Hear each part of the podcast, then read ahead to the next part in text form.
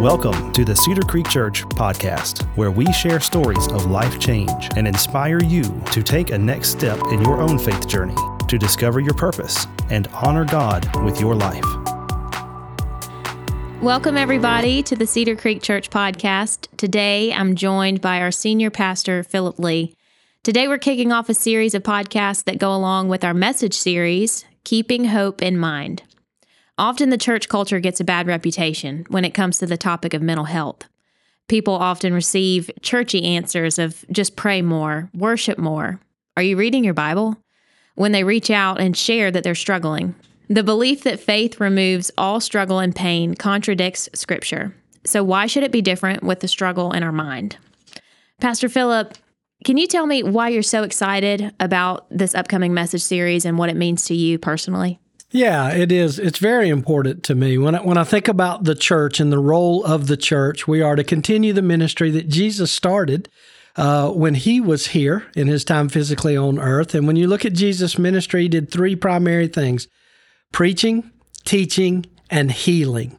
One third of Jesus' ministry was focused on healing, and not just physical disease and ailments, but mental health challenges as well. Uh, Jesus often dealt with, cared for folks who were struggling with some aspect of their mental health. And like you said, unfortunately, uh, the church too often historically has kind of lost its roots and kind of become more of seeing mental health challenges as either a character flaw, a moral flaw, or you're just not spiritual enough. If you get close enough to Jesus, well, then you wouldn't have these problems. But, you know, I mean, look at the people in Scripture. Look at the Apostle Paul.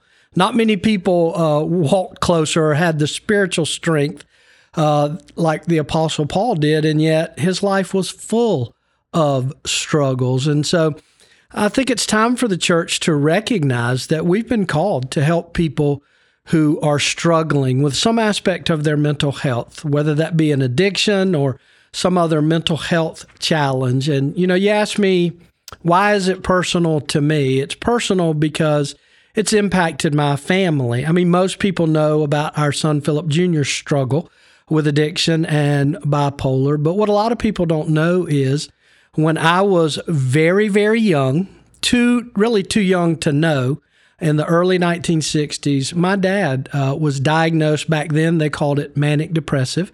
Uh, now they would call it bipolar. But, you know, he had finished high school, uh, signed up to join the Marines at the beginning of World War II, like many men in his generation did. Uh, served in the Pacific, came home, uh, went to college on the GI Bill, married my mom, graduated college, uh, I think summa cum laude, uh, in three years and moved to Greenville and started a career, started a family and they began building their very first house in the late 1950s. And while that house was being built, um, as to hear my dad describe it later, uh, he just couldn't put his mind to sleep. His his brain was just constantly going, and he was going out to the job site on his lunch break and drawing all kind of elaborate plans. And he was obviously having a a manic episode, but it was new to him he didn't hardly recognize it in himself. In himself, and um, he had a coworker who, thank God, uh, recognized something was going on, and instead of stigmatizing him, uh, helped him get the help he needed. He was treated by a psychiatrist, was put on uh, medication, which was brand new at that point. You know, psychiatry was just really coming into its own as a medical science, and so uh, responded well to that treatment but always had some level of struggle with his depression or uh, manic episodes. He dealt with that all of his life. And yet, as he was dealing with that mental health challenge, he was uh, able to be a great dad. He uh, was a leader in our church growing up. He taught Sunday school. He was a deacon. Uh, lived to be 93 years of age and most of those years struggling at some level with a mental health challenge. And yet he did incredible things for the kingdom. He was an incredible dad. We are, you know, my whole family, my children, his grandchildren, uh, have a wonderful legacy. And it's just a reminder that um, not only is struggling with a mental health challenge not disqualifying you uh, from being a Christ follower, but it doesn't disqualify you from being used by God for the kingdom. And and I think sometimes it's easy to forget that.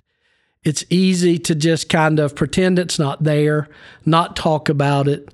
Uh, stigma is such a huge barrier to people getting help. And so, uh, my goal with this series is really to, two things to accomplish two things. One is to reignite the church, beginning with Cedar Creek, but the Big C church, to reignite the church, to go back to our roots of healing, being a place of hope and help for people who are struggling, not a place of condemnation and judgment and shame. So, tearing down those uh, walls of stigma within the church, but also for those who are struggling. And statistically, one in five of us will struggle with a diagnosable mental health challenge in any given year, and probably closer to one in four now in this post COVID world.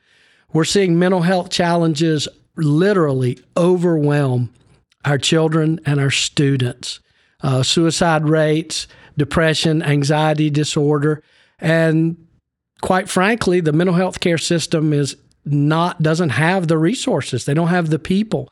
There's a huge gap in care. The average person waits 10 years to reach out and get help when they have a mental health struggle. And so I think the church is designed to stand in that gap. You know, historically, a lot of people don't know this. The in most countries, the very first hospitals that were built were not built by government. They weren't built by NGOs. They were built by churches, the church of Christ, because that's what we're called to do to help people who are struggling, to come alongside the sick. And when your mind won't mind, it's one of the most difficult struggles a person can ever have. When you think about if, you know, if you start having chest pain and uh, pain down your left arm and shortness of breath, uh, you can get help and you will get help. And, you know, you can go to the hospital. But oftentimes, uh, your mind, the very thing that tells you, I need to go to the hospital, I need to see a doctor, I need to start making these choices to take care of myself, to be healthy. Your mind, God's greatest gift to help you know what next step to take. When your mind won't mind, that's a very dark and difficult place for people to struggle. And people like that, people in those circumstances, you can't just pull yourself up by your bootstraps. People who suffer with significant depression can't just get out of bed and put on a smile and go for a walk. They need somebody who's willing to come alongside them and encourage them to take those next steps. And I believe clearly Jesus calls his church, his body, to be those hands and feet and heart and compassionate people to walk with those who are struggling with some aspect of their mental health. So I'm looking forward to this series. We're going to dig into some of these key topics uh, over those four weeks. We're also going to do some deeper dive podcast. Whatever topic we talk about on Sunday, we're going to sit down and uh, go deeper, talk about more than we can just talk about in a 35 minute message on Sunday. So I'm I'm excited for this. I'm really looking forward to it. I hope uh, the church family will get excited about being a part of making a difference. That's always been the history of Cedar Creek Church from day one the church where it's okay not to be okay. And that's what I love about this church. And that's what I love about this journey we're getting ready to go on together. Me too. And you know, you say that we're the church where it's okay to not be okay. And I think we're also the church that equips our people to go and be the hands and feet of Jesus, to be the church in these crisis situations. Yeah, I, I think helping, uh, whether it's through the Sunday morning messages, the podcast, uh, mental health first aid training, mental health coaching training, uh, we want to equip all of us to care for individuals and family members of individuals who are struggling. So that's one of the things that we experience personally in our family's journey, and we see this happen to so many families. When someone in the family is struggling with a mental illness or a mental health challenge or an addiction, it implodes the family. It is truly a family disease. As as I describe it, the best way I can describe it to you, Sam, is um, it feels like being in the spin cycle of the washing machine and you just can't hardly catch your breath. And it's very hard for immediate family members to be able to care. And so we often we can come alongside the family members of those who are struggling. And you know, it's not rocket science. Uh, you just need to learn some things, and we're hoping to teach some of those things in this series, in the podcast, and in other trainings and opportunities we're going to have in the future. And all that information will be available soon on the Cedar Creek Church website and social media.